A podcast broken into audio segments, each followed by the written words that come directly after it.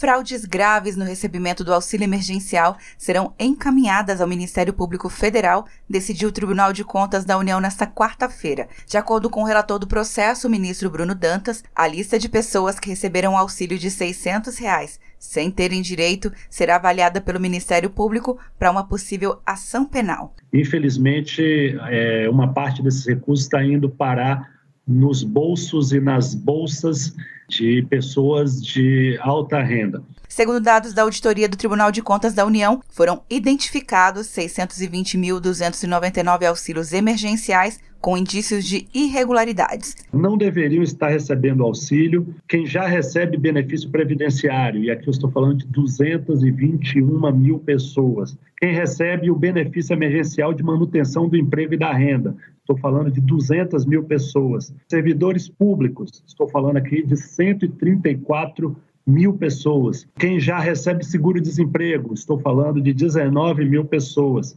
Caso que é inexplicável. Falecidos, pessoas mortas, 17 mil. Pessoas com renda acima do limite.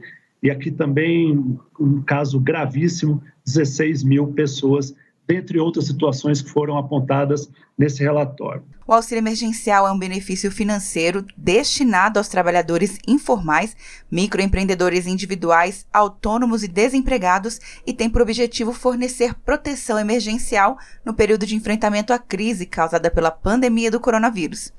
Quer um ano sem mensalidade para passar direto em pedágios e estacionamentos? Peça a Veloy agora e dê tchau para as filas. Você ativa a tag, adiciona veículos, controla tudo pelo aplicativo e não paga mensalidade por um ano. É por tempo limitado. Não perca. Veloy. Piscou, passou. De Brasília, Luciana Castro.